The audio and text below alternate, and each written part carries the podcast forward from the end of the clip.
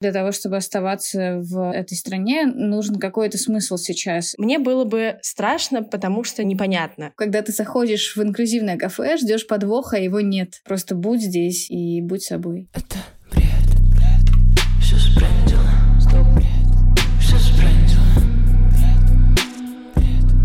Это какой-то бред. Привет! На связи founder digital-агентства «Бред» Оля, и это девятый выпуск нашего поддерживающего сезона. В нем мы говорим с авторами важных инициатив и проектов, которые появляются сейчас и помогают людям и бизнесам России жить в этих новых условиях избрендившего мира. С февраля очень многие вещи, которые раньше казались абсолютно нормальными, приобрели еще большую ценность или потеряли ее вообще. Многим людям и в обычной жизни сложно интегрироваться в общество и быть его нормальной частью, а тем более сейчас, когда все сбрендило, а общество переживает явно не лучшие времена. Этот выпуск мы решили посвятить инклюзивности. Вместе с сегодняшней гостьей мы обсудим ее проект «Нормальное место», которое доступно для каждого человека, и поговорим, для чего такие пространства нужны в городе и что там можно делать. Сегодня с нами Маша Грекова, основательница инклюзивных мастерских «Простые вещи», кафе «Огурцы» и одна из создательниц пространства «Нормальное место», о котором мы сегодня и поговорим. Маша, привет! Привет-привет. Нормальное место открылось в феврале этого года, и хочется узнать, были ли у вас страхи, что пойдет что-то не так, и в связи с политической ситуацией и сменой фокуса у общества проект придется закрыть просто из-за нехватки финансирования и средств. Ну, официально нормальное место открылось в мае этого года, а в феврале мы как раз думали сделать открытие, а потом по понятным причинам его перенесли. И это касалось и позиционирования, и финансирования, и нам пришлось урезать э, часть проекта и открыть только один этаж, хотя мы хотели открывать два, и чтобы все пять проектов учредителей были представлены на площадке физически. А Сейчас это немножко не так, но нормальное место работает, и развивается, идет куда-то дальше. Просто э, мы подрезали все, что могли, и, и наконец-то открылись. Я такой, наверное, человек, который делает, э, ну, несмотря ни на что, потому что некуда уже деваться. И, ну, понятно, что были страхи у всех. А На тот момент, э, когда, ну, там наступил конец февраля, у нас уже были вложены огромные деньги в ремонт э, второго этажа, и реально некуда было деваться и говорить о том, что, ой, знаете, нет, мы, короче, передумали. Людям и компаниям, которые нас поддерживали и вложили там в проект больше 20 миллионов, было немножко, ну, не про то. Плюс э, у нас довольно много благополучателей у всех проектов, которые очень-очень ждали открытия этого пространства и объяснять тоже там семьям людей с инвалидностью, что, извините, мы вот вам обещали, что у вашего ребенка появится работа, но ее не будет будет. Но мы просто не могли. Поэтому, в общем-то, при отсутствии выбора, ну, у нас его, в принципе, не было внутреннего никакого выбора. Мы понимали, что нам нужно делать то, что мы задумали. А как тебе кажется, сейчас, особенно, подчеркну еще раз, это после 24 февраля, люди готовы погружаться в тему инклюзивности и разбираться в этом? Или сейчас как-то как будто бы не до этого? Как бы ужасно не звучало. У меня есть ощущение, что наоборот, то с одной стороны, да, у людей большие финансовые потери, риски и страхи. Совершенно непонятно, что будет в будущем. Но, с другой стороны, человеку для того, чтобы оставаться в этой стране, нужен какой-то смысл сейчас. И это гораздо острее воспринимается, чем раньше. И нормальное место вот в таком ключе дает этот смысл в хорошем таком концентрате. Сейчас довольно большое количество людей к нам хочет присоединиться, просто прийти в гости, спрашивают, о чем нужно помочь, и как это все будет происходить дальше. А можешь рассказать, кто люди, которые приходят в нормальное место, кто приходит впервые, кто постоянно приходит? Может быть, какие-то есть неуверенности, страхи у этих людей? Ну, смотри, тут история такая, что в нормальном месте есть пять учредителей, и к каждой из компаний этих учредителей приходят разные волонтеры, которые подключаются на разные задачи. Я имею отношение к простым вещам, например, и знаю, что наши волонтеры — это люди, которые там, ну, допустим, любят какое-то искусство, ремесло, и сами в это вовлекаются и хотят попробовать. И для многих это такой дополнительный бонус, что ли. Что я здесь не только могу помогать, но еще там чашки научусь лепить, допустим. Для кого-то важна сама тема там, взрослых людей с ментальными особенностями, потому что они так или иначе, например, с этой темой в жизни встречались или не встречались, но невероятный какой-то интерес они испытывают. Кто-то хочет быть частью здорового классного сообщества, которое здесь формируется, и это такая очень базовая потребность человека, мне кажется, быть частью чего-то большего, чем он сам, и тогда это может быть абсолютно любой человек, который приходит, у которого есть время и желание а, вовлекаться во что-то безвозмездно. В нормальном месте мы будем а, развивать волонтерский фандрайзинг, например, и создавать э, сообщество, ну, так, прям специальными какими-то встречами, знакомить людей между собой и делать так, чтобы помимо того, что они вовлекаются в уже существующие общественные проекты, они могли создавать свои.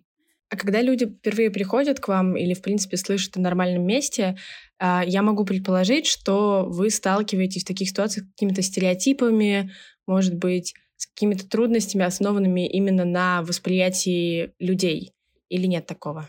Кому-то просто непонятно, ну, куда они пришли, и объяснять им про вот это объединение разных проектов. Ну, шел такой человек с барной линии севкабеля, набрел на нормальное место. И такой, ну, типа, а что происходит вообще?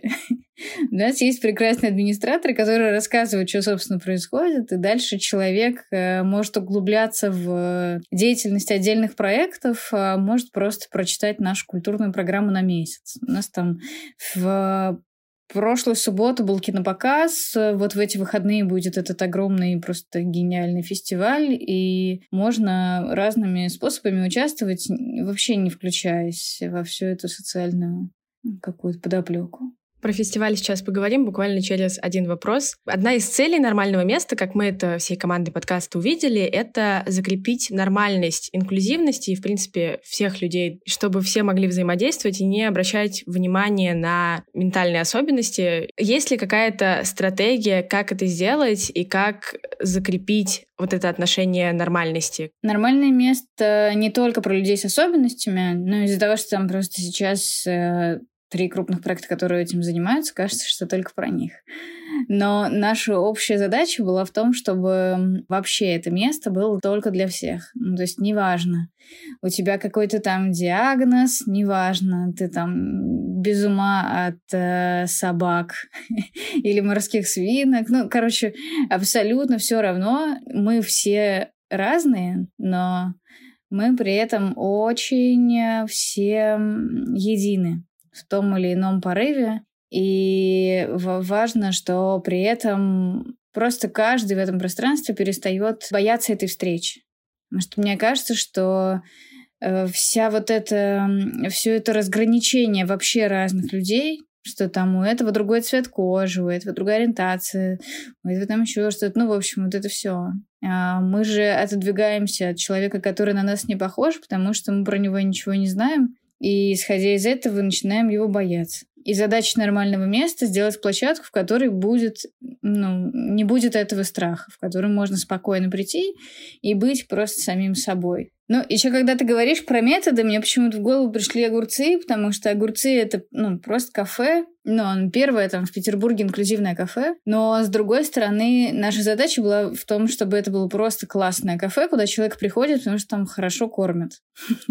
И, ну, приятно вообще вокруг. Ну, и чтобы вот как раз это удивление нормальному, когда ты заходишь в инклюзивное кафе, ждешь подвоха, а его нет. Вокруг красиво, классные люди, все улыбаются, что-то едят. Ну, в общем, как, как везде, в любом там, хорошем общепите. И возникает вопрос, тогда в чем же его особенности? Ее действительно нет. Ну, такой какой-то специальный. Ты не должен туда приходить и знать жестовый язык, понимать, э, в чем отличие там между разными группами людей с аутизмом или еще что-то. Просто вот купи себе еды и получаю удовольствие. И нормальное место, ну, вот оно тоже про это. Просто будь здесь и будь собой. Перейдем к фестивалю, как раз-таки вы в запрещенной грамме писали о том, что многие социальные проекты вам пишут с э, запросами на организацию ивентов в нормальном месте, и поэтому вы приняли решение сделать фестиваль горизонтальных инициатив «Делай нормально». Вы предоставляете участникам площадку и небольшое финансирование, которое позволяет им проект в нормальном месте провести. Да, так и есть. У нас есть э, главный партнер в этом э, фестивале, это фонд «Абсолют помощь», который поддерживает нормальное место и простые вещи. И э, у нас с ними была договоренность, что в конце лета мы сделаем какой-нибудь фестиваль фестивале для НКО. Звучало это так.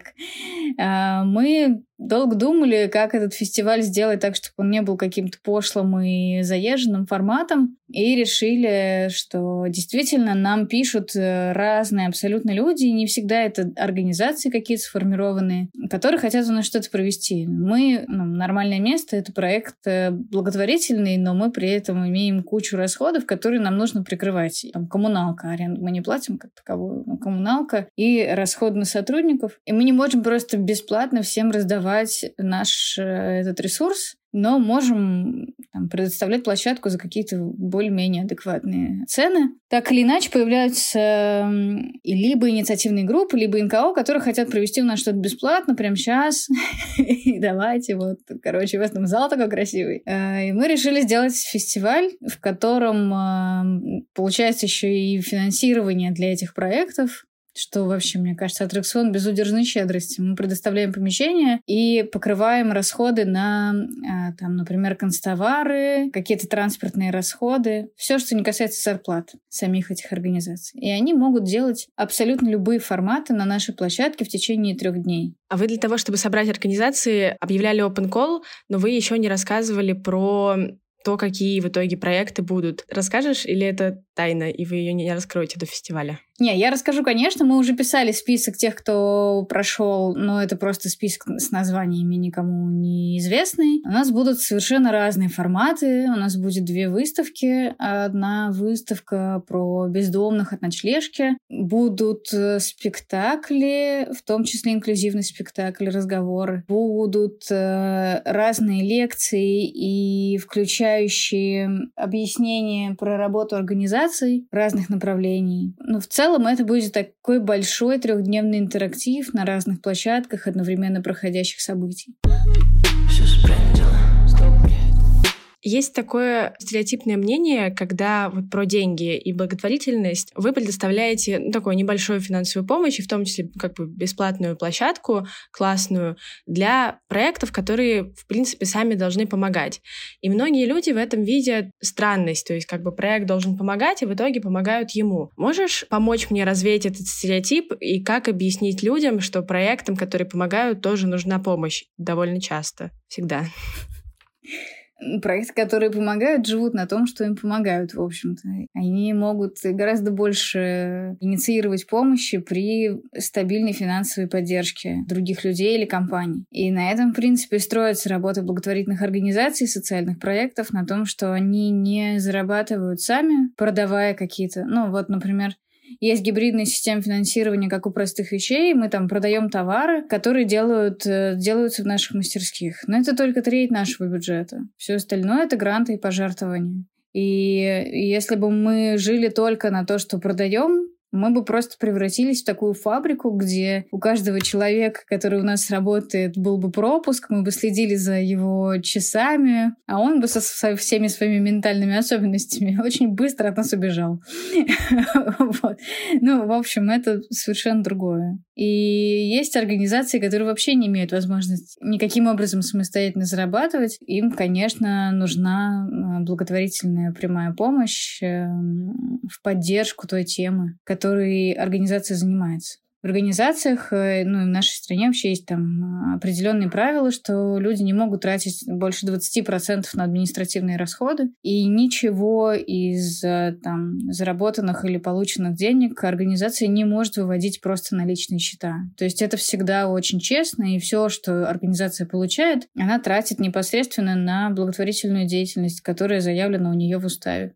Мы в одном из наших эпизодов предыдущих говорили с проектом «Теория малых дел». Это проект, который собирает информацию о проектах помощи. И говорили с Ольгой Валитовой, с одной из соосновательниц «Теории малых дел», и обсудили с ней зарплаты в сфере благотворительности и, в принципе, вот эту вот историю про получение денег людьми, которые работают в благотворительных проектах. А как ты к этому относишься? Считаешь ли, что у нас сейчас все с этим плохо? И вообще, как живут люди, которые, основная работа которых — это работа в проектах помощи? Ну, из того, что я вижу, ну, замечаю просто последние 8 лет, сколько я работаю внутри сектора, почему-то считается нормальным, что зарплата человека внутри благотворительной организации меньше, чем зарплата такого же специалиста, но в коммерческой компании. Конечно, нужно стремиться к тому, чтобы это перестало быть таким. Человек в благотворительной организации, не то чтобы он там больше устает на работе или там что-то еще, но он на самом деле затрагивает каждый день в своей работе очень сложные и непростые темы, где он сталкивается со смертью, с социальной незащищенностью других людей, там, с какой-то небезопасной позицией там, животных и всех остальных тем, которые его очень сильно волнуют. И эмоционально, возможно, он включается даже больше, чем человек, который работает в коммерческой организации ну, с таким же статусом по рабочему месту. Но из-за того, что, не знаю, не знаю на самом деле, в чем причина. В скромности людей, которые работают в благотворительном секторе, или в том, что есть такая вот у нас определенная стигма что ну не на зарплаты же я вам буду жертвовать деньги, а на реальную помощь.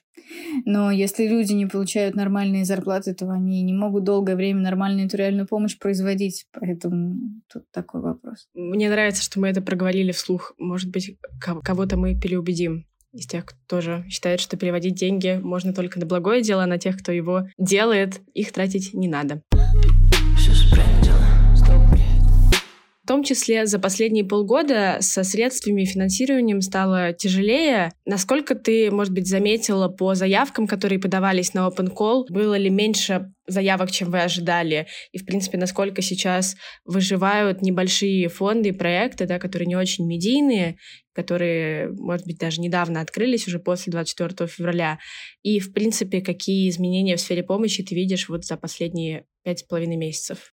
Ну, из того, что я заметила по заявкам и, и то, что мы обсуждали с коллегами, что действительно есть не очень большое количество низовых инициатив, просто каких-то активистов, которые захотели что-то делать. И что год назад их было бы раза в два, в три больше, скорее всего. И здесь несколько причин. Э, есть причина цензуры, и есть причина того, что довольно большое количество людей просто уехали из страны. И в Петербурге это очень сильно заметно, и вся инициативная группа просто могла раз и поменять дислокацию, конечно, ни до какого, ни до нашего фестиваля. Но вообще в целом заявок э, было довольно много. Мы набрали больше 50 заявок и отобрали из них 37 э, участников, которые будут дальше. Хотя думали, что отберем 15, но не смогли удержаться.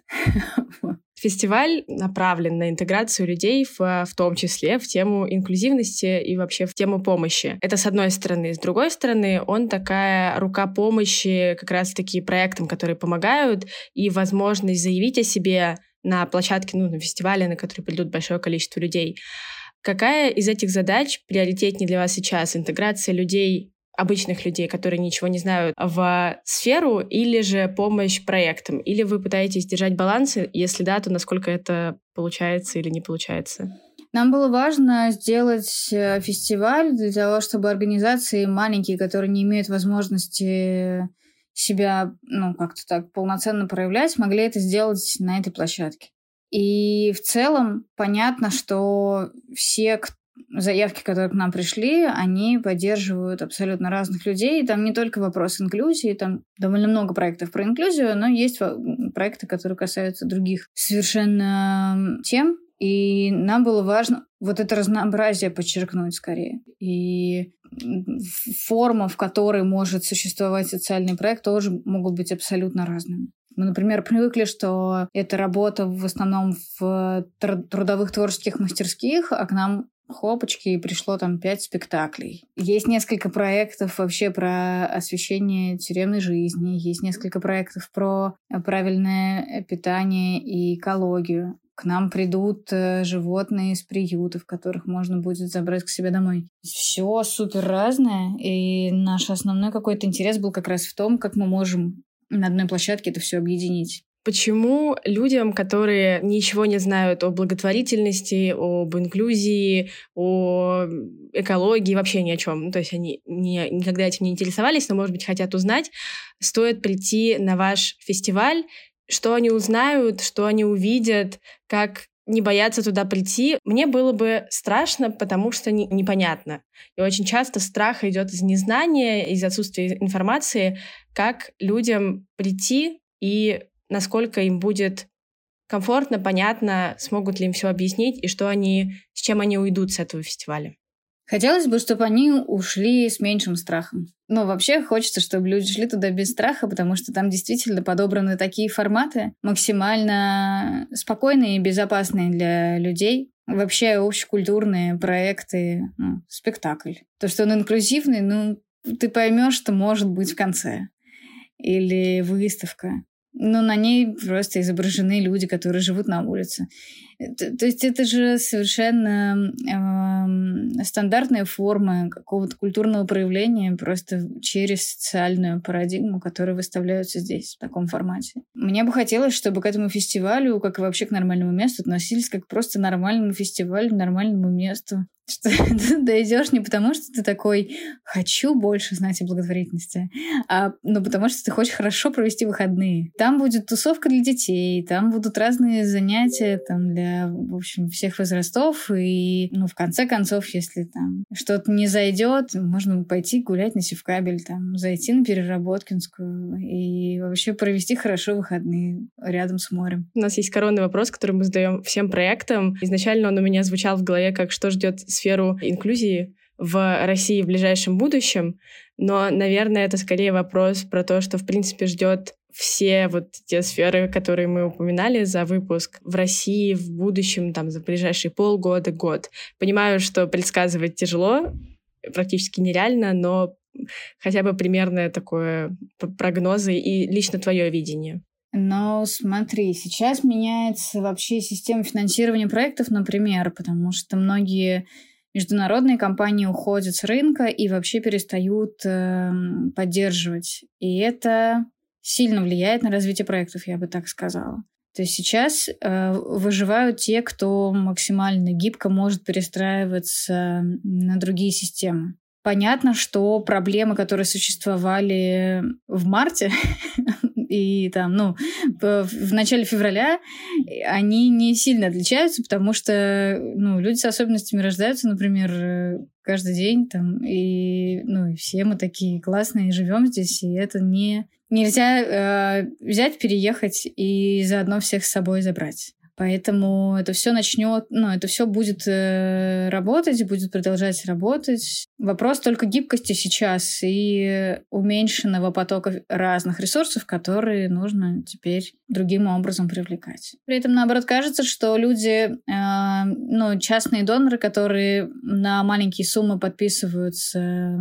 в поддержку благотворительных организаций, они сейчас активнее начинают э, в этом направлении действовать. И вот эти там, ну, казалось бы, 100 рублей, которые на самом деле на регулярной основе делают очень хорошую такую опору для благотворительной организации, это та помощь, которая сейчас немножечко, немножечко начинает расти. Вот это одна из задач, которую мы перед собой ставили, когда начинали подкаст. Очень хотелось, чтобы люди не просто слушали о проектах, которые помогают им, но в том числе помогали тем проектам, которым они могут помочь.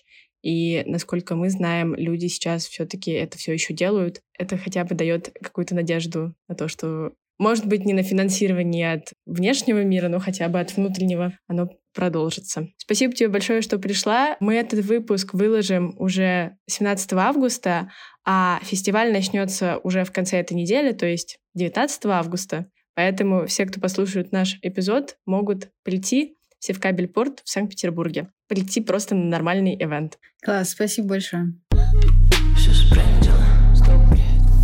Это была Маша Грекова, основательница инклюзивных мастерских «Простые вещи», кафе «Огурцы» и одна из создательниц пространства «Нормальное место». Самое важное, что для меня осталось после разговора с Машей, это понимание нормальности.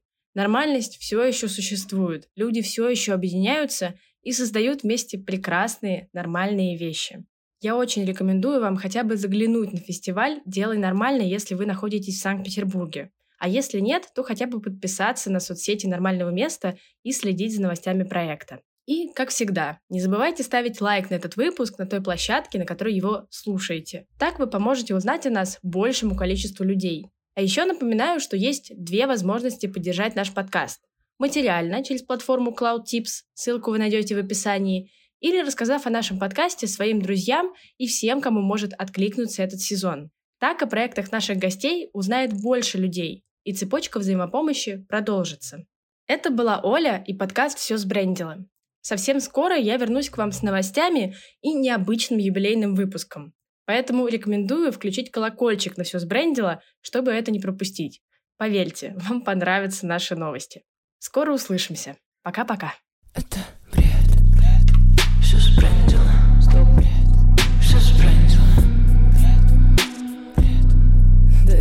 какой-то бред.